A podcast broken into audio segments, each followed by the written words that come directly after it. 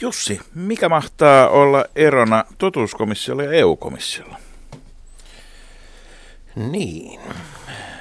Ensimmäisen osalta voidaan jälkiä jo arvailla.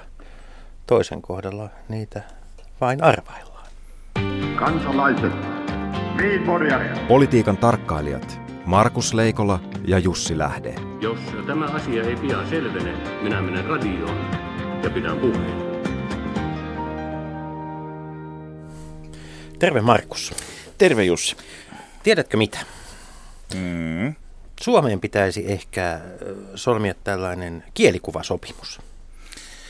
Siis kikusopimus. Kyllä. Mm. Ja... Mutta eilen kun pääministeri Juha Sipilä ilmoitti, että, että toivottavasti nyt lähtee tappi veneestä. Hän ei ottanut pulttia kuitenkaan tällä kertaa. Ei, mutta mä luulen, että hänet on ymmärretty täysin väärin. Nimittäin todennäköisesti hän tarkoitti, että kun me ollaan kaikki samassa veneessä, niin kuin politiikassa aina sanotaan, niin ehkä kyseessä on kuitenkin appi. Eli Jaa, mä ajattelin, että se liittyy, digitaalinen. Mä miettimään heti, että kuka mahtaa olla se lyhytkasvuisin siellä hallituksessa. No tästä ei, tämä on aihe, josta, josta keskustan, keskustan piirissä ei saa keskustella. Ei yksi niistä monista aiheista, mutta siis nyt on, on, on tuota, sovittu siitä, että sopimus eh, siitä, että ryhdytään sopimaan, on sovitettavissa Suomen mallin, joka on Ruotsin malli, jonka nimeksi on annettu Suomen malli, jotta se ei olisi Ruotsin malli. Ja siinä on siis takana ei ainoastaan ne 80 prosenttia palkansaajista, jotka siinä oli ennenkin takana, vaan yli 40 prosenttia SAK-jäsenistöstä, kun siinä on PAM mukana. Jussi, mistä tässä on kysymys? Niin, tässä on kyse siitä, että kun, kun tuota, solmii kengännauhat yhteen, siis molempien kenkien nauhat yhteen, niin on vaikea juosta. Mutta nyt ne kengännauhat on niin kuin hetkellisesti irrotettu ja ne on ö, solmittu yhteen, mutta sieltä vain sieltä päistä niin, että päästään pienin askelin eteenpäin. Tiedätkö, mikä oli minusta eilisen mielenkiintoinen, mielenkiintoisen uutinen? Se no. ei ollut nimittäin tämä PAM, sen päätös. Vaan se oli se, että EKssa äänestettiin tästä asiasta. Ja se kertoo siitä, että tässä on nyt kummallakin puolella kenttää on sekä, sekä työnantaja että työntekijäleirissä on näitä, ää, voi kutsua kauniimmalla tai rumemmalla nimellä, mutta militantteja tai ulosmittajia tai iltalypsäjiä tai muuten vain ei-yhteiskuntasopuhakuisia Täytyy muistaa, että EK on piirissä osa äänestäjistä on sellaisia, että heidän edustamiensa yritysten taloudellinen tulos syntyy aika isolta osin muualla kuin Suomessa. Joo, mä käyttäisin nyt tässä tällä kertaa ilmaisua, joka ei välttämättä sovi kaikkiin käyttötarkoituksiin ollenkaan, mutta, mutta kyllähän tässä on nähtävissä niin kuin ääripäät. Tässä jos missä selkeästi, selkeästi ääripäät, ääripäät on tietysti ollut ne, jotka eivät eivät ole olleet sillä kannalla. Mä luulen, että se, mikä Pamin, Pamin vaikutti taas sitten eniten, oli se, että tässähän on niin lähinnä tämä on niin kuin license to negotiate, mm. lupa lähteä neuvottelemaan, joka on saatu. Ja, ja tota, mä sanoisin melkein, että, että mitä vähemmän dramatiikkaa, sen paremmin ne neuvottelut edistyy. Koska... Meinaatko, että äänipäät pitäisi nyt sulkea? ehkä, ehkä muutama, muutaman äänipään voisi sulkea. Mielenkiintoista on se, että hallitus on tässä koko aika, niin kun, hallitus on niin ollut esikuvallinen nyt me kehumme hallitusta tässä lähetyksessä. Tämä ei välttämättä toistu kovin, halo, monta, halo, halo, hallitus. kovin, monta, kovin monta kertaa kevään aikana, mutta kehumme hallitusta ja erityisesti hallitus saa päättötodistuksen käytöksestä hyvän arvosanan. Ja on, on tuota, oltu siellä tunnilla kuunneltu enemmän kuin puhuttu ja, ja Juha Sipilä on aidosti juossut läpi, koska tämä on puhtaasti psykologinen prosessi. Tässä todellakin nyt aletaan neuvotella sellaisia työehtosopimuksia, jotka normaalistikin neuvoteltaisiin liittojen välillä. Ja se, että mikä tämä sitten raami on ja mikä sen pitävyys ja mitä siihen kuuluu, niin se on aika puhtaasti psykologiaa. Mutta psykologia ei tähän mennessä ole ollut vahvin puoli. Ja, ja, ja tuota, jos hallitus saa psykologisen puolen kuriin, niin sitten tässä on kaikilla mahdollisuuksia. Poliittisen käytöksen kultaista kirjaa on luettu. Yleensä se käy niin kuin ensin, e, e, ensin nousee savu, sitten ryhdytään tutustumaan manuaaliin. Mutta, Mutta minkä, ma- minkä näköinen savu tuolta Amerikan maalta nousee tällä hetkellä? Onko siellä siellä nouseeko se, nouseeko se tuota, republikaanin johdon korvien välistä tällä hetkellä?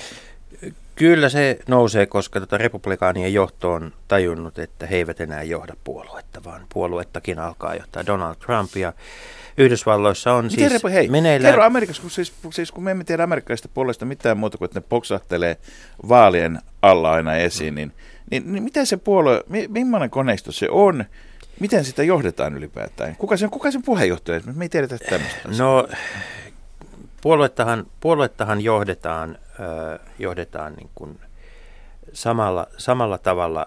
Tässä on se ero, että Suomessa on i- ikään kuin erikseen puolue ja sitten tämä eduskuntaryhmä. Tämä, Yhdysvalloissa nämä ovat paperilla yksi ja sama asia, mutta sitten on taas toisaalta on nämä niin kuin rahoituksen kautta tulevat johtajat. Ja mä luulen, Markus, että me otamme tästä asiasta ihan oman lähetyksen vielä tässä ennen kuin Yhdysvalloissa vaalit tulevat, mutta et nyt se, mikä on leimallista on näissä vaaleissa, on se, että näistä on tulossa Donald Trumpin johdolla järjestelmän vastaiset vaalit.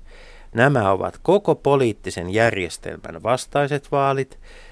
Sanders on... Siis klassista populismia. Tämä, tämä, on, tämä on klassista populismia, mutta mä luulen, että klassisen populismin määritelmä tulee menemään uusiksi näiden vaalien aikana. Ja, ja, ja nyt tuota, tärkeintä Trumpille on koko ajan se, että hän voi sanoa, että nyt joku jossain uhkaa häntä. Ja, ja hän saa tämän kannattajakuntansa, joka tarvitsee viikoittaisia ärsykkeitä pysymään kasassa. Ja, ja tästä syystä äh, Trump on nyt suututtanut Kremlin omalla televisiomainoksellaan. Hän on käynyt nälvimässä vähän Putinia. Te hetkinen, eikö jos- pitänyt ihailla Putinia? Ää, joo, mutta... Mut se oli tota, viime viikolla. Joo, ja toisaalta eh, jos, jos nälvii kaikkia, niin täytyyhän silti voida ihailla jotakuta heistä, joita nälvii. Sen lisäksi hän on saanut Kiinan suuttumaan. Jälleen kerran hän voi sanoa, että katsokaa nyt, kiinalaiset ovat minua vastaan. Oletteko te kiinalaisten puolella? Ette tietenkään. Onko tässä semmoinen riski kuitenkin, kun amerikkalaiset tunnetusti on pikkasen liipasin herkempiä kuin monet muut kansat, että sitten tämä tämmöinen uho ja ärsytys, sitten siinä voi tapahtua työtapaturmia. No eh, nyt tämä on hyvin, hyvin tää on, Markus, sulla on, sä oot aivan asian ytimessä, koska kuluneen viikon aikana Donald Trump on sanonut käytännössä republikaanipuolueen johdolle, että jos minua ei valita, niin tulee mellakoita. Ja, ja tuota, republikaanipuolueessa pohditaan viikko toisen jälkeen entistä huolestuneempina, että mitä puolueesta on ylipäänsä jäljellä näiden vaalien jälkeen. Tarkoittaako tämä sitä, että on myös mahdollista, vai onko tämä pelkkää Trumpin retoriikkaa, että häntä ei valita? Hänelle on tärkeää pitää sitä retoriikkaa yllä, että häntä uhataan myös republikaanien sisältä. Republikaanien puolueen paha johto haluaa hänelle vastaehdokkaan. Ja on aika paljon republikaaneja, jotka on sitä mieltä, että republikaanien puolueen hyvän johdon pitäisi haluta hänelle vastaehdokkaita. Mutta mennäänpäs kepublikaaneihin. Niin, republikaaneillekin on presidenttiehdokas, tai ainakin hän on nimittänyt itsensä ehdokasehdokkaaksi. Eli Mat, Matti Vanhanen, minusta tuntuu, että helpompi on sittenkin Suomessa löytää ydinjätteelle jälleen säilytyspaikka kuin keskustan entisille johtajille, koska, koska myöskin Eska Aho yrittää Hetkinen, sijo- ydin, ydinjätteethän, ydinjätteethän sijoitetaan Suomen kallioperään, mutta entiset keskustan puheenjohtajathan on pääosin maailmalla ja Euroopassa. Joo, ja lisäksi ydinjätteetkin puoliintuu, niin tota, tämä radioaktiivisuus puoliintuu jonkun ajan kuluessa. Mutta tämä aktiivisuus ei näytä puoliintuvan ollenkaan virkakauden jälkeen. Tätä kiinnostavaa ei ehkä ole niinkään, niinkään se, että vanhan ilmoittautuu presidenttikissa, vaan kiinnostavaa on se, että vanhan on kyllästynyt eduskuntaryhmän puheenjohtajan. Oletko ihan varma, että Tehtävänä. kyllästynyt on nyt vanhanen? Tota, mä olen varma siitä, että kun vanhanen hallituksen ensimmäisten kuuden kuukauden aikana käyttäytyi ja esiintyi kuin ministeri, sanoisin suorastaan lähes kuin varapääministeri. Hän antoi siis päivänkohtaisista asioista sellaisia lausuntoja, joka, jossa velvoitettiin hallitusta tukemaan häntä, toisin kuin yleensä eduskuntaryhmän puheenjohtajat tukemaan hallitusta. Ja, ja tuota, nyt sitten jos katsotaan, ja aika ärhäkkäästi käyttäytyy näissä yhteiskuntasopimusasioissa myöskin, ää, ei voi sanoa, että välttämättä edisti sitä sovun löytämistä. löytämistä. Tuota, varmaankin tämmöinen entinen perheyritysten liiton toimin, toimitusjohtajan rooli osittain päällä. Ja, ja tota, nyt kun katsotaan, että miten nämä lähti eteenpäin nämä asiat, niin siinä vaiheessa, kun Olli Reenistä tuli Juha Sipilän luottomies työmarkkinajärjestöjen suuntaan, joka tarkoitti samaa kuin, että kahta luottomiestä, kahta ääntä, mm. ei edes keskustalla voi olla puheenjohtajan äänen lisäksi samassa asiassa. Näkyyhän se Väyrysestäkin. Näkyyhän se Väyrysestäkin ja, ja tuota, Olli Rehn on selvästi ottanut nyt sen kakkosmiehen paikan siellä, niin, niin, niin tuota, se on mielenkiintoista, että tämmöinen niin ajatus siitä, että voisi olla vaan aika näkyvällä paikalla, niin se ei riitä. Mutta samaan aikaan täytyy muistaa, että vanha se logiikka on aivan oikea. Edellisissä presidentinvaaleissa menestyivät tahot, jotka tekivät hyvin, hyvin pitkän kampanjan, muun muassa Paavo Väyrynen. Et presidentinvaalikampanjat, kun muut kampanjat lyhenevät, niin presidentinvaalikampanjat itse asiassa parhaimmat pitenevät. Et sitä, sitä kiertämistä täytyy tehdä. Mut et, ja, ja sitten tietysti kun on keskusteltu siitä, että Esko Aho olisi yksi mahdollinen presidenttiehdokas. Suomessa on, ö, on valittu aina, aina tuota pankinjohtajia presidenteiksi, mutta ei koskaan venäläisen pankin johtajaa. Niin, siis Esko, Esko Aho on ehdolla, ehdolla venäläisen Sperbankin joka on muuten, muuten tuota, todella vanha säästöpankki suomeksi tota, ja säästöpankkien maine, kuten tiedetään, niin tota, ehkä tämä ehkä tää nyt on tämmöinen, niin kun, kun se on kuitenkin pakotelistoilla, niin sanoisin ytimekkäästi, että Esko Aho on ehdolla Venäjän Skopin hallintoneuvostoon.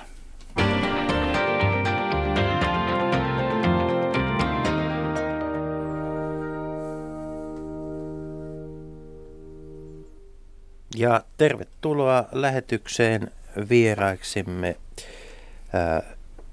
Kristiina Lähde. Kiitoksia. Ja Martin Brink. Kiitos. Kristiina, keskustelemme tänään Etelä-Afrikasta. Mikä on se sinun linkkisi Etelä-Afrikkaan? No mun henkilökohtainen linkki on siinä, että mä asuin siellä kolme vuotta, vuodet 2008-2011, ja olin töissä ulkoministeriön rahoittamassa kehitysyhteistyöprojektissa sitä vetämässä. Ja siinä tietysti tutustuin sitten aika, aika hyvin ainakin osaan siitä eteläafrikkalaista yhteiskunnasta ja sen jäljiltä on edelleen sekä yhteistyökumppaneita työpuolella että sitten henkilökohtaisia ystäviä. Kerro tästä työpuolesta lyhyesti. Mitä sinun työsi on? Tällä hetkellä mun työni on sitä, että mä olen Forefront-nimisessä konsulttiyrityksessä ja me tarjotaan asiantuntijapalveluita innovaatio, elinkeino, startup, tämän tyyppisiin asioihin liittyen eniten julkiselle sektorille. Ja tähän tämä mun kehitysyhteistyökokemuskin liittyy, eli innovaatio-ohjelmia olen ollut vetämässä sekä Etelä-Afrikassa että Tansaniassa. Eli siis kehitysyhteistyö on edennyt traktoreista innovaatioihin? Kyllä, jopa kaivoistakin on edetty. Hyvä, ja, ja vielä, vielä tuota, kerro lyhyesti, kun Etelä-Afrikka, vaikka se näyttää pieneltä läntiltä siellä karttapallon toisessa päässä Suomesta käsi, mutta se on aika iso maa loppujen lopuksi. Niin missä päin Etelä-Afrikkaa asuit? Mä asuin Pretoriassa, mutta projekti oli valtakunnallinen, että matkustin kyllä aika laajasti. Eli, eli siellä niin kuin enempi itä-pohjois päässä. Mutta Martin Brink, sä oot kotoisin taas Kapkaupungista.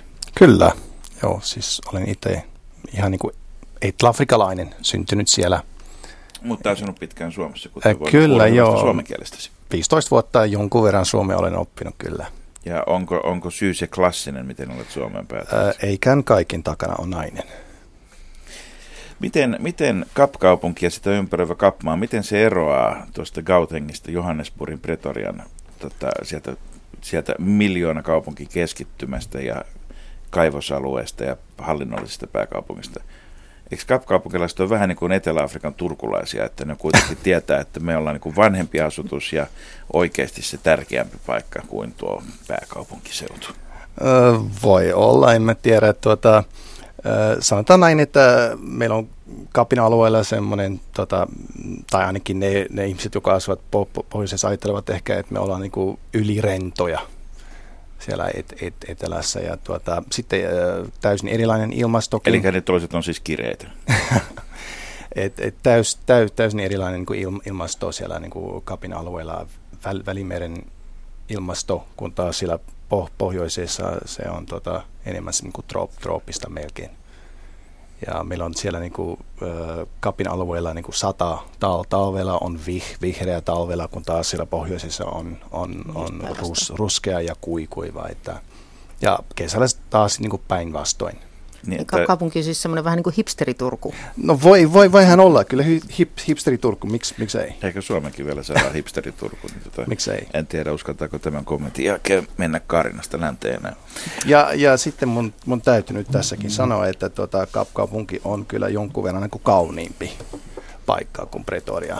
Siellä Minä on olen todella, ku, kuukauden verran kiertänyt kaunis ja ma- mahtava vuori ja meri Pretoria tietysti niin. myös ihan niin kuin mukava no, paikka, okay, mutta Kris, Kristana voisi vois kertoa enemmän. Mä oon itse asiassa niin syntynyt Pretoria niin kuin lähellä, eli mä asuin siellä pohjoisessa ainakin siinä, kun mä olin 11, sitten me muuttiin niin kuin etelään.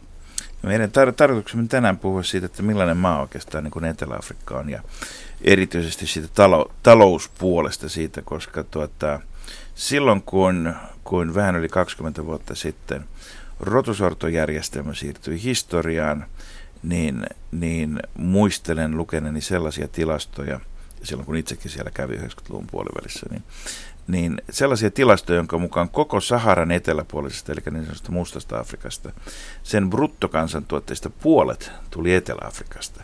Ja koko tästä Mustan Afrikan bruttokansantuotteista kolmasosa tuli Suur-Johannesburgin alueelta joka tietysti tarkoittaa osittain sitä, että muualla oli köyhää, mutta myöskin sitä, että, että Etelä-Afrikan sisällä talouskehitys on, on, on ollut hyvin erilaista eri paikoissa. Vieläkö Etelä-Afrikka on, on, tai onko Etelä-Afrikka samalla tavoin nyt sitten koko tämän tässä uudessa roolissaan alueellisena suurvaltana niin talousmoottori Afrikalle?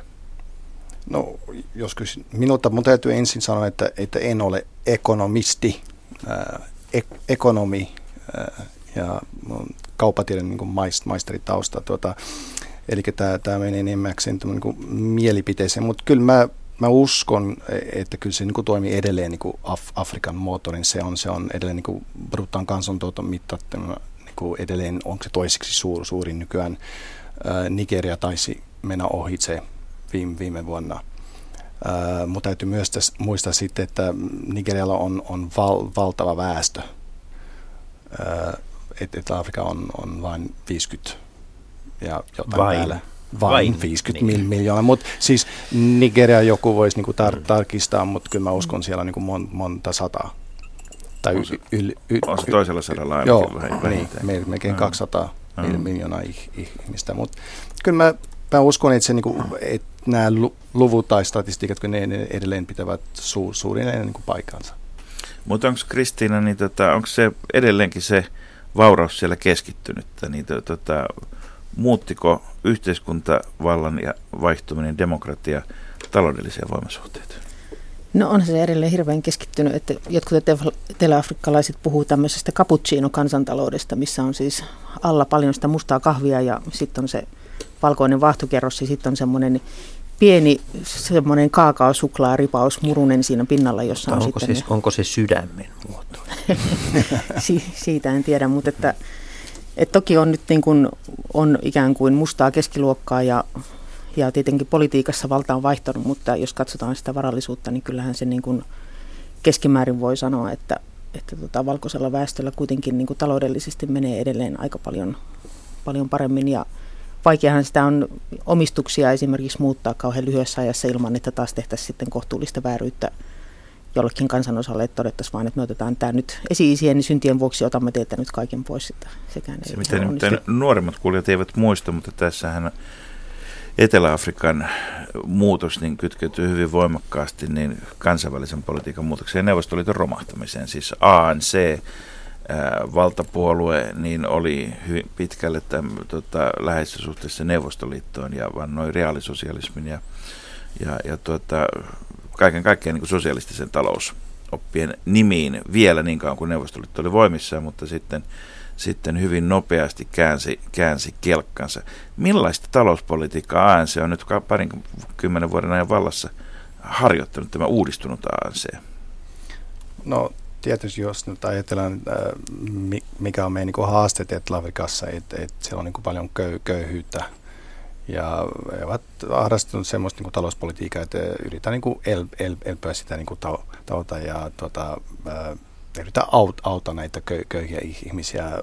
Me ovat niin rakentaneet paljon niin kuin in, infrastruktuuria, tal, tal, taloja ja niin kuin, esimerkiksi niin kuin en, energia, säh, sähkö, vettä, kaikki, kaikki tämmöisiä palveluita, joka näillä ihmisillä ei, ei ennen ollut, niin kuin nyt, nyt niillä, niillä, niillä on. Suur, onko ne, pää, onko ne pääosin yhteiskunnan ylläpitämiä toimintoja vai onko ne yksityisiä vesilaitoksia, terveyskeskuksia ja muita kysymyksiä, joista Suomessakin puhutaan paljon? Kyllä siis niin kuin yksi, yksi mutta, mutta ylipäätänsä niin kuin se on, siellä on niin kuin iso oh, oh, ohjelma niin kuin rakentaa ja niin kuin parantaa maan niin kuin infrastruktuuria. Ja tietysti myös koulutusta ja kaikkia muutakin, mutta kyllähän siinäkin näkyy, näkyy selkeä jako, että esimerkiksi koulupuolella niin yksityiskouluja on paljon ja ne on vahvoja ja siinä on semmoinen aika iso skaala sitten siinä, että onko, minkä verran ne maksaa ja luulen, että esimerkiksi maan poliittisesta johdosta kovin monen lapset ei välttämättä ole julkisella puolella koulujaan käyneet. Muistuttaa sinällään Yhdysvaltoja. Kyllä. Tuota, äh, apartheidin ajan jälkeen oli tietysti paljon henkistä jälleenrakennettavaa ja vuonna 1995 hallitus, silloinen hallitus nimitti totuuskomission selvittämään näitä apartheidin aikaisia rikoksia. Ja tätä komissiota johti Nobelin rauhanpalkinnolla palkittu ää, piispa Desmond Tutu. Nyt jälkeenpäin katsoen, onnistuivatko totuuskomissio tai onnistuiko totuuskomissio työssään?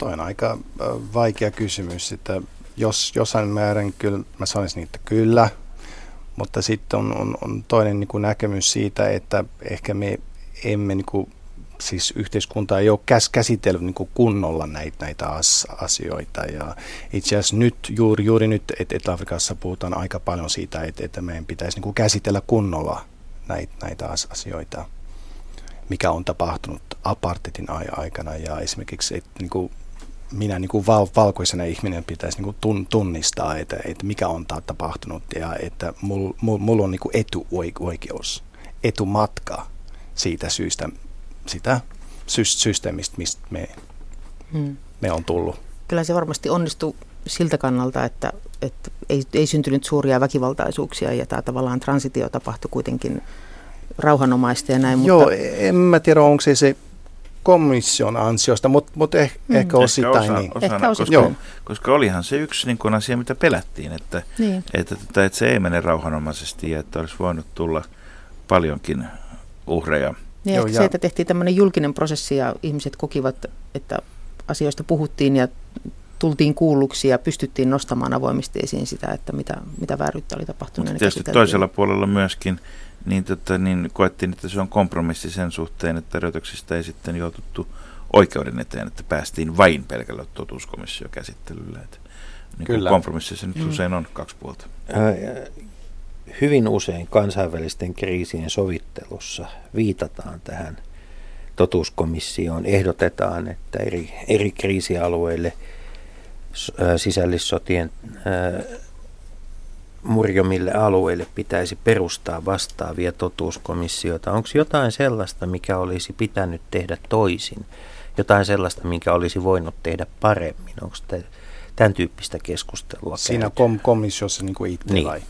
No mä sanoisin, että ain, ainakin se, se entinen niin kuin presidentti P.V. Bota, eli apartheidin aikana pres, presidentti, hän, hän olisi pitänyt kyllä joutua komission eteen, mutta hän, hän ei halunnut men, mennä ja me emme saa hänet koskaan sinne.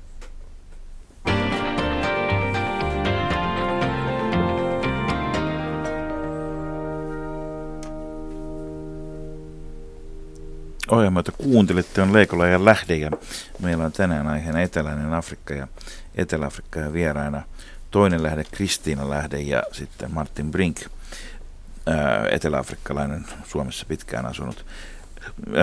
Mitä semmoisia kansakuntia, kansakuntaa yhdistäviä asioita tässä on tullut uusia? Siis lippuhan pantiin, kaikki pantiin uusiksi. Kansallislaulu, tosin kansallislaulu ja lippu ja muuta, mutta oliko se esimerkiksi jalkapallon MM-kisat nyt pakko mennä tässä urheilun kautta, niin oliko se semmoinen, että kaikki puhalsivat yhteen vuvuseelaan? No kyllä se varmasti ainakin osittain oli tietenkin se valtavat investoinnit ja muut, niin herätti myös kritiikkiä, että onko tämmöisessä köyhässä jälleenrakennusvaiheessa olevassa maassa, niin onko todella jalkapallostadionit nyt se ensisijainen investointikohde, mutta kyllä se toisaalta varmasti lisäsi semmoista yhteenkuuluvuutta ja kansallistunnetta, että en tiedä Martin, olitko kisoissa, mä olin avajaisottelussa, jossa Etelä-Afrikka pelasi Meksikoja vastaan ja olihan se tunnelma ihan huikea. Etelä-Afrikkaan pääsi kisoihin vain siksi, että oli järjestäjämaa, että taso oli vähän huonompi. Ja siellä oli vähän sellainen tunnelma, niin kuin, jos ollaan katsomassa niin kuin jonkun semmoisen lastentarhaikäisten joukkueen kisaa ja niin kuin tiedetään, että takkiin tulee ja toivotaan vaan, että ei tulisi kauhean rumasti, että ei olisi hirveän paha mieli. Ja sitten kun se päätyi tasapeliin, niin olihan siellä niin kuin ihan kansallinen karnevaalitunnelma. Oli, joo, se oli ihan hui, huikea niin kuin avausottelu. Kyllä mä olin itse asiassa siinä, siinä tota, maassa 2010 kisoissa ja mä menin katsomaan pari pari pelejä ja kyllä tää, se, se tunnelma oli, oli ihan huippu. Huippu, huippu juttu. Ja voisin mainita tässä, että myös, että Etelä-Afrika on urheiluhullu maa. Et, et, et siinä mielessä näitä niinku urheilutapahtumia, kyllä ne on, ne on se, semmoisia yhdistäviä. Niinku, Sehän oli osa... Aika paljon Jalkapallo oli... ei välttämättä ollut se suurimpi, suurin yhdistävä laji, koska rugbyn puolella sitten oli No, jalkapallo on, on mm. siis suurin ur, urheilu Etelä-Afrikassa, jos ajatellaan näitä mm. niin kuin, ihmismääriä, jotka niin kuin, har, harrastavat, no, se mm. on maailman suur, kyllä. suurimman niin urheilulla. Mutta rugbya kyllä ja krikettiä tietysti ja rugby, tämä paljon. menestys silloin juuri, juuri yhdentymisen jälkeen. Rugbyn, Aivan niin, vuonna 1995. Niin, maailmanmestaruus. Maailmanmestaruus ja ylipäätään se, että tota, 95 ja maailmanmestaruus. niin, kansakunnille saattaa olla merkitystä sellaisilla asioilla. Mutta ennen kaikkea se, että Etelä-Afrikka pääsi osallistumaan kansainvälisiin kisoihin. Niin tota, Kyllä, se on, se oli iso, apartheid, iso apartheid-aikana se oli, se oli jos, jos keskustellaan tällä, tänä päivänä keskustellaan Euroopassa siitä, että purevatko talouspakotteet ja muut, mutta urheilupakotteet ainakin Ja, ja kulttuuripakotteet, vaikutti. koska muutenkin, Kyllä. koska siis eh, eihän yksikään rock voinut tehdä stadionkeikkoja Etelä-Afrikassa aikanaan niin joutumatta sitten täysin täysin niin, ei, ei, eikä ne meni sinne Sun Cityin. Niin, sitä pikkusen, pikkusen kierrettiin kyllä. kierrettiin. Aina, aina oli se laulu ollut, että I won't play in Sun City. Tai. Mm, kyllä, kyllä vaan. Mutta jos, mut jos mennään urheiluun, niin täytyy tietysti mainita Pretorius, ja me puhuu hänestä muutoin sen enempää kuin, että tota Etelä-Afrikassa on aika paljon aseita ja, ja tota, rikostilastot on hyvin rumaa luettua. Johtuuko se siitä, että siellä pidetään parempia tilastoja kuin monissa muissa maissa, vai, vai mikä on pohjimmiltaan syynä,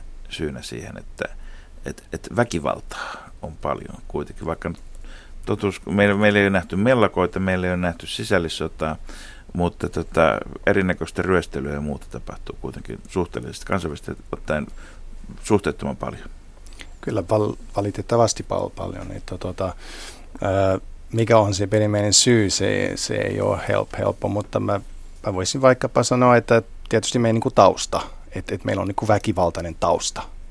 Apartheid oli niin kuin väkivaltainen systeemi. Ja ei, ei, ei vaan niin kuin mustia kohta, mutta myös ne, ne, ne ihmiset, jotka oli osa val, valtiota. Siinä, siinä on paljon, paljon väkivalta mukana. Ja sitten toinen tekijä mun mielestä on köy, köyhyys että kun katsotaan ympäri maailmaa näitä tilosta, ja kyllä mä uskon, että äh, väkivaltaa tapahtuu aika paljon semmoisessa niin yhteiskunnassa, missä on paljon köyhyyttä. Tai ehkä vielä niin, että niissä, missä on paljon varallisuuseroa. Että jos, niin, tietysti jos se, on, se on se toinen, toinen tekijä tuossa. Niin, aivan, että jos kaikki on yhtä köyhiä, niin ehkä, ehkä ei synny sellaista tunnetta, että minun oikeuteni on nyt viedä naapurilta se hänen viimeinen kanansa, mutta jos naapurilla on kolme loistoautoa pihalla ja itsellä ei ole mitään. Niin... Nämähän, nämähän lähti liikkeelle sillä lailla, että, tota, että olihan sitä aikaisemminkin, mutta kun se oli mustien, mustaa, niin kuin sanotaan black on black crime, mustien, mustien niin se ei ollut, se ei ollut, niin iso, se ei ollut se valkoisen, valkoisen yläluokan mielestä niin iso ongelma sinänsä. Ja sitten kun, kun, kun alkoi tulla ensimmäiset tämmöiset noin, että myöskin, myöskin niin kuin alettiin valkoisia – sitten ryöstämään niin muuten, niin mä muistan, että liikkuu esimerkiksi semmoisia huhuja Johannesburgin esikaupungeissa, että mustat ryöstäjät tulevat ja, ja laittavat vesijohtoputkien kautta kaasua sinne asuntoon, jotta ne saa tainnutettua ja sitä varten oikeasti ihmiset täyttivät kylpyammensa vedellä, jotta sinne ei saada johdettua tuota tämmöistä tainnutuskaasua. niin, niin tota, koska, koska tota, jos aikaisemmin ei ollut yhtään valkoisten, valkoisin kohdistuvaa mustaa rikollisuutta ja sitten sitä oli 10 yksikköä, niin se oli tuhannen prosentin nousu. Aivan. Noista tilastoista ehkä vielä se, että varmasti Etelä-Afrikassa nykyisellään ainakin tilastoidaan paremmin, että vaikka poliisissakin on edelleen ongelmia ja korruptiota ja tarpeetonta väkivaltaa, mutta jos vertaan johonkin muihin Afrikan maihin, esimerkiksi Tansaniassa, jossa mikään incidentti, niin ensimmäinen reaktio kaikilta osapuolilta on, että ei poliisia, ei poliisia, ei missään nimessä poliisia, koska poliisi tulee vaan katsomaan, että keneltä saa eniten rahaa. Joten hirveästi rikoksia jää muissa maissa varmasti raportoimatta ja tilastoimatta. Toi on, toi on var, varmasti totta ja mun mielestä yksi äh, erittäin tärkeä pointti myös täytyy muistaa, että edelleenkin äh, suurin osa äh, väkivallan uhrista ovat must, mustia ja köy, köyhiä, ei rikkaita valkoisia. Eli se, että sitä on ylipäätään alkanut esittää, esiintyä niin kuin myös toisinpäin, niin ei tarkoita vielä sitä, että peruskuviot olisivat muuttuneet niin paljon. Tota, Kristiina Lähde ja Martin Brink, kun te luette suomalaisista medioista Etelä-Afrikkaa koskevaa uutisointia, niin tunnistatteko te sen maan? No kyllä tietysti osittain. Et nythän on viimeisen vuoden ajan esimerkiksi Hesarissa oli paljon Etelä-Afrikan juttuja, kun heillä oli siellä kirjeenvaihtaja pitkästä aikaa. Ja kyllä se ehkä eniten toi mieleen omia, omaa ensimmäistä vuotta Etelä-Afrikassa, että, että kyllähän se väistämättä silloin on semmoinen niin aika ulkopuolisen näkemys sitten vielä.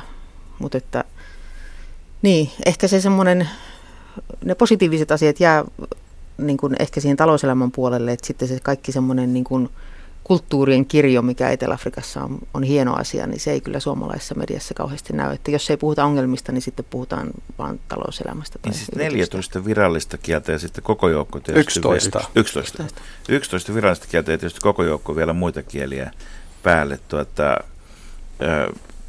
eteläafrikalaiset liikennemerkit eivät varmaan kuitenkaan ole hehtaarin koko, kokoisia, vai mitä, mitä tarkoittaa se, että joku kieli on virallinen kieli? No periaatteessa sehän tarkoittaa, että jos sä esimerkiksi menee niin ho, hovioikeuteen niin eteen, että sä, sinä voit vaat, vaatia, että, että siellä on tulkki. Ja että sin, sin, sinä voit puhua sun om, oma kieli sitten siellä, kyllä. Ja kyllähän ne asiakirjat pyritään julkaisemaan, että siellä on semmoisia kieliperheitä. Että, niin, että mun mielestä on... se, se, se ei ole vielä täydellistä. Kyllä aika monissa paikoissa se on vaan sit mm. niinku eng, englanniksi ja sitten afrikaansiksi ja kosaksi tai suluksi. Et, et mä, en, mä en ole koskaan ollut se, semmoisessa niinku, laitoksessa, missä miss mä olisin niinku nähnyt 11 virallista kielet, kieltä näitä niinku do, dokumentteja. Et kyllä. Ja sitten toki niillä alueilla, silloin kun ollaan sillä kielialueella, niin on oikeus saada opetusta esimerkiksi. Joo, se on, niin se on toinen suluksi esimerkki silloin, kun ollaan sulukielialueella, mutta ei toki 11 kielellä joka puolella maata, se ei oikein Niin, nämä kielethän liittyy osittain myös politiikkaan, ei vain, vain sillä lailla, että tuota, afrikaanerit olivat ainakin aikaisemmin jonkun verran konservatiivisempia, kun heillä oli englannin kieli äidinkielenä, mutta myöskin, myöskin mustien puolella, eli, eli ANC, assosioitu hyvin voimakkaasti väestöön ja sitten taas sulut olivat oppositiossa noin karkeistaan sanottuna. Onko tämmöinen poliittinen ja etninen rajanveto yhtä selkeää tänä päivänä kuin mitä se oli apartheidin loppuvaiheessa? No ain, ainakin niin ain, ain sen kohdalla ei, koska jos nyt ajattelen äh, meidän nykyinen presidentti Zuma, hän on Zulu, ja tuota, siellä on jopa semmoiset syyt, syytteet nostettu häntä vasta, että tuota, se on nyt semmoinen kuin Zulu Boy Club, meidän niin val, val, valtio. Mutta tuota, eli siinä, siinä suhteessa ja sitten toi Man, Mandela oli koza, Ää, eli ehkä, ehkä se, se ei ole enää niin selkeä kuin, kuin ennen. Mutta on se kuitenkin olemassa selvästi. Tai tietysti tilanteet muuttuu, mutta muistan, että esiintyi kyllä semmoista tiettyä sulujuhlintaa silloin, kun Suma tuli valituksi, että nyt on meidän kyllä, vuoro. Ala, kyllä, joo, niin. Alas Kosa Nostra. enemmän, enemmän kuin meillä, että jos hämäläinen tai karjalainen valitaan, enkä puhu nyt ahtikarjalaisesta, kun unohdetaan nämä keskustapolitiikot. Mutta siis noin, Ehkä mutta sitten sitä, kun ensimmäinen virolainen valitaan, enkä puhu nyt Johannes Virolaista. niin, se on niin, mutta siis näillä on edelleenkin näillä on paljon merkitystä. On niillä merkitystä. Entäs valkoisella puolella, afrikaanerien ja, ja englanninkielisten, onko Onko siinä eroja tänä päivänä? On, on, on siinä edelleen eroja. Itse asiassa mun, mun oma tausta on aika erikoinen, kun mun, mun äiti on britti ja mun isä on af, afrikaans, eli af, afrikaaneri buuri. vai mikäli sen se oikea sana on. Tuota, eli, eli mä, mul, mul, mulle se oli niin help, helppo olla af, afrikaanerin kanssa sekä englanninkielisen että etelä-afrikaisen kanssa. Mutta mun mielestä ne, ne, ne erot myöskin, ne on niin pienempi nykyään kuin mikä ne, ne, ne oli ehkä 20 vuotta sitten. Mutta se, sehän riippuu hyvinkin paljon, miss ollaan. Suurkaupungissa kyllä niin ihmiset on aika sam- samanlaisia, tekevät sam- samanlaisia asioita, tykkäävät niin kuin sam- samoista asioista, mutta kun mennään niin kuin maaseudulla, siellä, siellä saa, saataisiin olla, että on aika konservatiivisia niin kuin afrikaanskielisiä ihmisiä. No kyllä esimerkiksi Pretoriakin on niin, aika semmoinen pre, pre, Pretoria vaikkapa. keskus ja melko konservatiivista meininkiä. Kyllä. Niin, jot, jot, jotka muistavat niin kuin ennen, siis edelleen sitä buurisotaa ja tämmöistä. Kielen lisäksi on tietysti aina toinen kulttuurillinen asia, on, ovat uskonnot. Ja tuota, Etelä-Afrikassa kristinuskon rooli on hyvin vahva. vahva tuota, jälleen kerran tilastojen mukaan noin 73 prosenttia uskontoja tunnustavia, kannattavia, tunnustavia ihmisiä ovat, on kristiusko, sitten heimouskojen osuus on noin 15 prosenttia. Ja oikeastaan sitten tämmöiset islam, hindulaisuus, pahialaisuus, juutalaisuus, buddhalaisuus, ne on hyvin pieniä, hyvin pieniä tuota, ainakin kannattajamääriltään. Mikä merkitys kirkolla on, on tällä hetkellä anglikaanisella kirkolla ää, maan politiikassa? Joo, toi on, toi on aika vaikea kysymys. Niin. En, en, en keksi heti. Kyllä jotenkin tuntuu, se... että siis uskonnolla on tärkeä kulttuurinen merkitys ja uskonto on jälleen vähän niin kuin samantyyppisesti kuin jossain osissa Yhdysvaltoja, niin se on semmoinen näkyvä asia, että vähän niin kuin rukoillaan julkisesti ja kiitetään Jumalaa ja kaiken näköisiä uskonnollisia asioita näkyy, mutta sitten taas niitä kirkkokuntia on niin monta ja ne on niin hajanaisia, että, että ne ei ainakaan sillä päältä katsoen näyttäydy varsinaisesti poliittisena vaikuttajana. Että enemmän siellä on tämmöisiä niin kuin ammattiliitot on poliittisia vaikuttajia. Kyllä, pal- pal- paljon enemmän. Mutta to- toki hetkinen, niin kuin... hetkinen, meillä on käyty samanlaista keskustelua Suomessa nyt tänä keväänä. Minkälaisia, minkälaisia poliittisia vaikuttajia ammattiliitot ovat ja mitkä ovat ne vahvat liitot?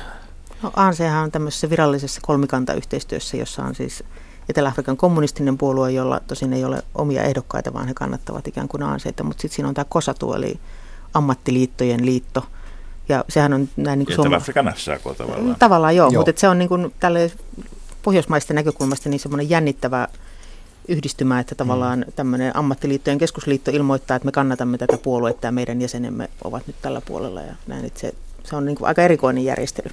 Kyllä, joo. Ja, mutta tuota, nyt, nyt on se, semmoisia mer, merkiä, että eh, ehkä toi homma, homma ei, ei, ei toimi jatkossa en, enää kuin ennen tuota, on, on tullut erimielisyyksiä esimerkiksi Kosatun ja ANC niin välissä.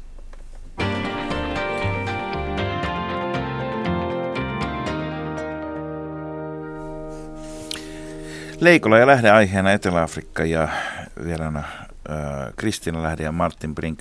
Martin täytyy vielä tietysti kysyä, että, että tuota, ihan kuulijoidenkin toivomuksesta onko Andre Brink kirjailija sukua? mä ar- arvalin, että valitettavasti ei, ei ole. ole, ole. Olisi kiva, jos mä olisin voinut sanoa kyllä, että se on mun, mun setä vai... Ainahan voi Veli. sanoa, täydestä menee. Joo, ei, ei, ei ole. No, mutta, mutta, mutta tota, nyt tämäkin on kysytty ja, ja tota, kuulimme tässä, että Etelä-Afrikka on, on ikään kuin tämmöistä ka- kansallista yhtenäisyyttä rakennetaan tässä vähitellen, mutta, mutta Etelä-Afrikka on tietysti paitsi sisäpolitiikkaa, niin ulkopolitiikkaa myös hyvin paljon. Ja aikaisemmin nämä Etelä-Afrikan naapurimaat muodostivat semmoisen ikään kuin apartheidin vastaisen rintaman. Ja tietysti sitten kun valta, valta vaihtuu, niin näistä on tullut myös tärkeitä kaupankäyntimaita. Säteileekö se vau, suhteellinen vauraus, mikä vaikka Etelä-Afrikassa köyhyyttä, mutta se suhteellinen vauraus, säteileekö se tällä hetkellä – Mosambikkiin, äh, Angolaan, Namibiaan, äh, Sambiaan, Zimbabween? Vai, vai tuota, tarkoittaako se sitä, että eteläafrikkalainen pääoma on investoinut lähiseutuihin ja vie sitten rahansa korjaa ne sadot myös pois? Mä sanoisin, että ehkä suurin osa rahaa kyllä menee edelleen niin kuin kot, kotimaailmaan, niin kuin meidän, meidän oman ongelmien niin kuin ratkaisemiseen. tuota, Mutta ehkä jon, jonkun verran kuitenkin, mutta meillä on myös äh, hyvin erilaisia naapureita. Eli äh, Zimbabwe, Mosambik, ne on, ne on eh, ehkä semmoisia vähän niin kuin on, ongelmia kohtia. Siellä on pal, paljon köyhyyttä, en, pal, paljon enemmän kuin Etelä-Afrikassa ja, ja tadul, tal, äh, anteeksi, taloudellisia niin kuin ongelmia äh, paljon enemmän kuin esimerkiksi Botswanassa, missä miss mun mielestä ainakin men, menee erittäin hyvin ja Nam- Namibiassa mm. taas myöskin suht, suht hyvin. Mutta äh, ero kai on, että Botswanassa ja Namibiassa on, on molemmilla aika pieni väestö. Ja, ja se, niin, se ehkä on nähdään mielenkiintoisena markkinoina, mutta kotimarkkinakin on niin iso sitten taas ostovoimaltaan verrattuna näihin muihin, että no, ei ole sellaista suurta vetoa. Elintasoerot ovat tuoneet mukanaan myös sitten siirtolaisuuden ja, Kyllä. ja aika pitkälti laittoman siirtolaisuuden, koska Etelä-Afrikka sinällään pyrkii rajoittamaan, rajoittamaan aika voimakkaasti maahanmuuttoa.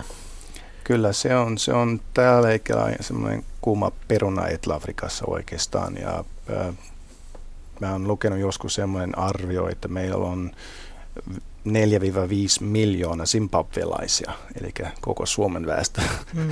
et, Etelä-Afrikassa. En, en tiedä, mikä osuus on. 50 on. miljoonan kansakuntaa kohta se on aika paljon. Niin, se on, se on, se on todella, mutta mut se, se oli vaan niinku ar, arvio, mutta totuus on, että et, et, et siellä on hyvinkin paljon kuin lait, laittomia niinku ihmisiä et, et, Etelä-Afrikassa, ja se, sehän tuo on, ongelmia siinä, että meillä on niinku nähnyt sitä sen, xenofobiaa välillä. Joo, siellähän on ollut paljon väkivaltaa ja mellakoita ja poltettu ulkomaalaistaustaisten kaupustelijoiden kojuja ja ihan, ihan semmoista niin kuin, sen tyyppistä mellakkaa, jota ei ehkä nyt ole sitten aina tänne, tänne meille asti Suomeen näkynyt niin hirveästi, mutta... Joo. Tuttuja ongelmia. Mennään sitten päivän politiikkaan Etelä-Afrikassa. Presidentti Zuma on voisiko sanoa varsin värikäs persoona ja, ja tuota, niille suomalaisille, jotka ovat tutustuneet äh, muutaman vuoden takaiseen äh, Rouva presidentti dokumenttielokuvaan, niin siinä, siinä Zuman äh, vilahti, koska hän oli aikanaan äh, kansainvälisissä tehtävissä. Tarja Halosen, voi sanoa, että työ, työ, kumppanina ja se kumppanuus ei siinä kyllä kovin auvoiselta näyttänyt. Mutta mut tuota, minkälainen henkilö Jakob Zuma on? Jaha, Kristina vastata ensin? Mä, no, mä en tiedä, tietääkö sitä oikeasti kukaan, mutta hän jotenkin antaa semmoista vähän niin kuin kaksinaista kuvaa itsestään, että hän käyttää tämmöisiä taloudellisia neuvonantajia, jotka – ikään kuin tekevät hänen puolestaan hämärähommat, jotka voi sitten tarvittaessa heittää bussin alle, jos tulee ongelmia. Ja, ja sitten tässä kohtaa niin siitä on välillä todella vaikea sanoa, että, että kuka, kuka ohjaa ketä. Eli, eli onkohan näiden omien taloudellisten neuvonantajien sätkynukke niin kuin esimerkiksi oppositiomaalaiset vai on, onko hän oikeasti niin ovella ja taitava, että hän, hän päättää mitä tehdään, mutta hänellä on valmiit syntipukit siinä edustalla. Mutta nyt tällä viikolla hän on taas ollut tämmöinen skandaaliviikko liittyen Guptan perheeseen, jotka on nyt hänet, hänet tämmöiset tämänhetkiset intialaistaustaiset syntipukit kautta neuvonantajat. Niin, intialaisiahan on käytetty siis Afrikassa syntipukkeina ennenkin. Esimerkiksi Idi Aminhan heitti aikoinaan Ugandasta Kyllä. kaikki. Intialaiset, intialaiset ja kiinalaiset tuota, ovat käyneet kauppaa oikeastaan niin kuin kaikkialle minne vaan on meritse Intiasta tai Kiinasta päässyt vaivatta. Mikä on, ja, ja, ja apartheid-aikana keksittiin tämmöinen kategoria kuin nämä värilliset, joka siis oli, oli mustat, valkoiset ja värilliset sitten. Niin. sitten tota, mutta joka, joka on kaikkea muuta kuin mikään semmoinen millään muotoa selkeä, että se oli lähinnä hallinnollinen ja poliittinen kategoria. Mutta mikä sitten on intialaisten ja näiden muiden väestöryhmien niin kuin asema tänä päivänä, niin tota, vai onko se, niin kuin, onko se tyhmä kysymyskin ylipäätään? Tota, en, ennen kuin mä vastaan siihen äh, sitä sum, suma-kysymystä, haluaisin vielä, vielä niin, niin lisätä anteeksi. yhden asian, niin tota, että, että hän, hän jakaa todella vahvasti miel, mielipiteitä niin kuin Etelä-Afrikassa. Siellä se on osa väestö, joka varmasti rakastaa häntä ja sitten äh, toinen, toinen, toinen osa, joka niin kuin jopa vihaa hän, hän, häntä. Ja, tota, mm, Mutta yksi asia on, että et, et hän on niin kuin sel, se, selvittäjä. Hän, hän on näistä niin kuin skandaaleista ja syytteistä sel, sel, selvinnyt. Että se Kyllä. nyt niin kuin jää nähtäväksi, että kun tämä gup, guptaa niin kuin mm. saaka, saaka, mutta siellä on koko ajan, on siis mel- melkein joka viikko on jotain uutta. Kyllä, joka viikko on semmoinen, että erotetaanko nyt Suma ja sitten jotenkin Niin. vaan aina taas seuraavallakin viikolla hän on siellä ja uusi skandaali ja taas vaan homma jatkuu. Eh, Ehkä Ja- meillä on esimerkki siitä, millaista tulee Donald Trumpin aikana olemaan. No mutta mi- minkälainen on, on sitten Nelson Mandelan henkinen perintö? Mi- miten häneen tänä päivänä suhtaudutaan? Ja tietysti ehkä vähän laajemmin myös tähän Mandelan perheeseen, joka... Mi- mi- mi- mitä heistä nyt ajatellaan? No, mun, mun mielestä siis Mandela ja Man, Mandelan perhe, kyllä ne on, ne on edes pyhä ih- ihmisiä oik, Niin. oik, Ei ehkä Mandelan perhe niin. ihan yhtä paljon. Niin, mutta- no, no okei, sehän nyt riippuu kenestä puhutaan, että jos puhutaan ex-vaimosta tai Vin, Vinnie Mandela, se on ihan toinen niin kuin, tapaus. Mutta tuota, siis Mandela itse on semmoinen henkilö, joka ei, ei, ei helposti kritisoida, mutta meillä oli just nyt kuukausi sitten tai, tai vähän enemmän, äh, siellä on yksi äh, puolue nimeltään Economic Freedom Fighters, ja tuota, aika vär, värikäs joh- johtaja. Ja hän, hän kritisoi tuota Mandela siinä mielessä, että hän sanoi, että Mandela ei, ole, ei, ei oikeastaan vienyt tämä homma niin kuin maalin asti. Et, että siellä on niin kuin edelleen liian paljon köyhyyttä ja tämä niin kuin maan om, omistuskysymykset niin kuin jäi vielä niin kuin pöy, pöydällä, että, että Man, Mandela yritti niin kuin liik, li, liikaa, että et, niin Etelä-Afrikassa syntyi semmoinen niin kuin rau, rauhanomainen niin kuin siir, siirtymä Ja siitä oli niin kuin liian kiltti. Niin, liian, liian kiltti. Ja, ja siitä syntyi niin iso kohu, että nyt Mandela kritisoidaan ja se oli so- sosiaalisessa mediassa ja kaikki, kaikki muun me- mediassa kirjoitetaan sitä. Suomalaiset kekkoskriitikot voivat varmaan aikanaan antaa Niin. vähän virka-apua, mutta Onhan tuota- meilläkin niin. Jussi yksi man-alkuinen Kyllä. johtaja, jota ei To- kritisoida. totta, Must, mustaa tai totta. valkoista, mutta kuitenkin. Mutta tuota niin, olisihan se, aj- ajattele, jos siellä tehtäisiin sellainen televisio-ohjelma, jossa olisi valkoinen mande. Mutta tuota, ketä on sitten tänä päivänä? Ketkä on sellaisia niin kuin ihmisiä, hahmoja, joita, joita Etelä-Afrikassa arvostetaan? Ketkä ovat mielipidejohtajia? Onko kulttuuriväellä minkälainen rooli tänä päivänä keskusteluissa? Tuota, no, semmoinen hen, henkilö, joka tulee heti mieleen, tai, tai instituutio oikeastaan, on nimeltään Public Protector. Mutta meillä ei ole Suomessa niin kuin Julkinen suojelija. Niin, jotain Batman, täl, täl, kuulostaa tällaista. Niin. Mitä, mitä, mitä Niin, ihmettä, nimenomaan, hän- hän- mitä hän- Public hän- Protector tekee? No, hän, virkamies. hän, hän on meidän niin kuin superwoman oikeastaan, koska hän on niin kuin nainen ju, juuri tä, tällä hetkellä. Mutta tota, mun mielestä ensi vuonna valitaan sitten niin kuin uusi public protector. Ja kuka tällä hetkellä? on Tällä hetkellä on Tuli Madonsela. Ja tuota, hän, hän on noussut ainakin siinä tuota, osa kansasta, joka kritisoi Zoom, Zuma niin kuin heidän mielestään, niin kuin tämä Madonsela on ihan niin kuin sankari. Tuota, Mutta mut sen, sen rooli on periaatteessa, että et kuka tahansa voisi niinku val, valittaa, jos heidän mielestä on tapahtunut väärös tai korruptio, joka liittyy niinku val, valtioon. Siis ikään kuin oikeusasiamies, oikeuskansleri. Jotain tyyppinen. tällaista, joo, kyllä. Hieman joo, mutta vielä vähän isommat valtuudet. Ja Joo. Niin, kyllä hän on aika val- isot val- valtuudet. Ja sitten hän, hän on nimenomaan tutkinut tämän Suman maatalousskandaali äh, Nkandla. Ja nyt on jo monta vuotta puhunut Nkandlasta ja mm. Täällä se on jop, jopa semmoinen kuin vitsiaihe nyt. Että periaatteessa mikä tapahtui siinä oli, että niin kuin se on ö, Suman niin kuin maatalous ja siinä piti niin kuin tehdä semmoisia tur- turvallisuus tota, remontteja ja näin edespäin. Mut niin se- kuin uima-allas nyt esimerkiksi on tämmöinen turvallisuus. uima-allas, niin tekijä. se on tu- turvallisuus. Niin kuin Se oli tekijä. vara, varasammutussäiliö. Mutta mut se niin kuin projekti paisui sen verran, että et siitä tuli niin kuin 250 miljoonaa randia, eli onko se niin kuin 25 mil, miljoonaa niin kuin euroa, mutta käy, käytännössä se on niin kuin paljon, paljon enemmän rahaa siellä niin kuin Etelä-Afrikassa. Tuota, Mutta keskustelua käydään, ja Niin. sehän on jo niin. Ja tämä niin Madonsela, merkki. sit, hän, hän, hän tut, tut, tutkii sitä niin kuin tilannetta. No onko eteläafrikkalainen media vapaa niin kuin vallanpitäjien ää, otteesta? Suhteellisen vapaa. Kyllä siellä käydään hyvin kriittistä keskustelua ja ja tota, ei ehkä niin paljon kuin jossain muissa maissa, niin ei ole sitä uhkaa, että jos kritisoidaan, niin lehti lakkautetaan väliajaksi, mitä tapahtuisi. Että kyllä aika niin kuin reipasta keskustelua ja kritiikkiä ja ihan kunnollista tutkivaa journalismia on. Onko tämä brittiläisen, brittiläisen lainsäädännön perinne kuitenkin säilynyt niin kuin keskeisiltä osin sellaisena, että tämmöistä oikeusvaltiota pystytään, pystytään rakentamaan? Onko se se tausta vai mihin tämä, mihin tämä pohjaa? No ehkä siis osittain se nykytilanne pohjaa just tähän totuuskomission ja Mandelan perintöön, että kun tavallaan päätettiin, että, että kaikki asiat voidaan ottaa esille ja olemme nyt yhtä suurta sateenkaarivaltiota ja, ja voimme kritisoida menneisyyttä ja nykyisyyttä, niin Etelä-Afrikka on vaikka vanhelliset asenteet, ne on yksi maailman modernimpia perustuslakeja, Just, niin, joka, joka tuli tässä niin kuin apartheidin jälkeen ja se on varmasti niin kuin, tätä lehdistön vapautta myöskin auttanut. Kyllä, siellä, siellä on meidän kaikki oikeudet. Se on, se on todella moderni Siinä on aika iso ja laaja keskustelu myös Ja siellä on perus, takana.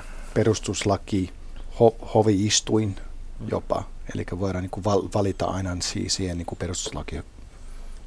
Tähän aivan, aivan loppuun, jos katsotaan siis Etelä-Afrikka, katsotaan muutama, muutama kurkkaus tulevaisuuteen, niin jos katsotaan Etelä-Afrikan historiaa ensinnäkin, sehän on hirvittävän kerros, kerroksellista. Siis ihan, ihan ensin, ensin oli tuota, tuota nämä Etelä-Afrikassakin alkuperäiskansat, mutta sitten seuraavaksi tuli buurit ja sitten vasta tuli, tai, tai tuli britti, buurit ja sitten tuli, tot, eikö hetkinen, Solset oli, sitten, sitten tuli buurit, sitten tuli sulut, jos muistan yhtä oikein. Ja nyt on tullut 5 miljoonaa zimbabwelaista. Siis, siis väestö on jatkuvassa ikään kuin muutoksessa. Ja, ja samaan aikaan meillä on sitten yksi puolue, joka on niin se legitimiteettinsä lunastanut siellä apartheid-kauden loppuaikana, tämä ANC, African National Congress ja, ja tuota oppositioitakin on. Mitä tapahtuu seuraavaksi Etelä-Afrikassa? Paikallisvaalit ainakin tänä vuonna. Tuota, ja nyt, nyt on semmoinen fiilis, että, että, että ehkä tämä niin kuin valtaa näiden niin kuin paikallisvaalien jälkeen ei, ei ole ihan mikä se, se, se on tän, tänä päivänä. Ja kaikki, kaikki nämä Zuman skandaalit ja kohut on, on jonkun verran nyt aiheutan no, heille vähän niin kuin on, ongelmia, että saa, no. saa, saa nähdä miten käy. Pääoppositiopuolue varmasti vähän nousee, että heillähän on nykyään jo kapkaupunki ja, ja se Western Capein osavaltio siinä ympärillä hallussaan, mutta – kyllä varmasti nykyinen 60, vähän yli 60 prosentin enemmistö niin rapautuu pikkuhiljaa, mutta varmasti Anse on edelleenkin enemmistö puolella. On se edelleen enemmistö, ei, ei kyllä. Ainakin tässä ihan lähitulevaisuudessa. Mutta mm. sehän nyt jää nähtäväksi, onko se 60 vai onko se 50. Ja sitten iso kysymys nyt näissä niin paikallisvaaleissa on, että menetääkö ANC näitä isoja kaupunkeja, kuten Johannesburgi, mm. Port Elizabeth, Pretoria jopa. Mm koska siellä siis ny, nykyään aina ain se niin kuin valta tul, tulee aika paljon niin kuin, maaseudulta. Kiitoksia Martin Brink, Kristiina Lähde. Etelä-Afrikan maaseudun puolue siis. No niin, kiitos keskustelusta. Markus, se on kohta viikonloppu. Se on viikonloppu. Mitäs, mitäs tämä viikonloppu tietää tullessa? Tämä tietää esimerkiksi sitä, että Suomen pienimmät kirjamessut valitsevat tänä iltana Lause Finlandia palkit. Suomen Tampereella, kun tässä Kyllä. tuli Turku mainittuja, niin mainittakoon Tamperekin. Ja Entä? sitten seuraavalla, seuraavalla viikolla onkin sitten pääsiäinen ja, ja tuota, me olemme poissa eetteristä, jätämme, jätämme pupuille ja papeille tämän kanavan pääsiäisen ajaksi. Joten hyvää Pal- viikonloppua ja hyvää pääsiäistä. Levollisia pyhiä. Kansalaiset, Radio Yhdessä, Leikola ja Lähde.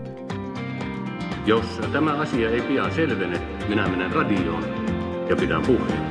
Perjantaisin aamu 10 uutisten jälkeen.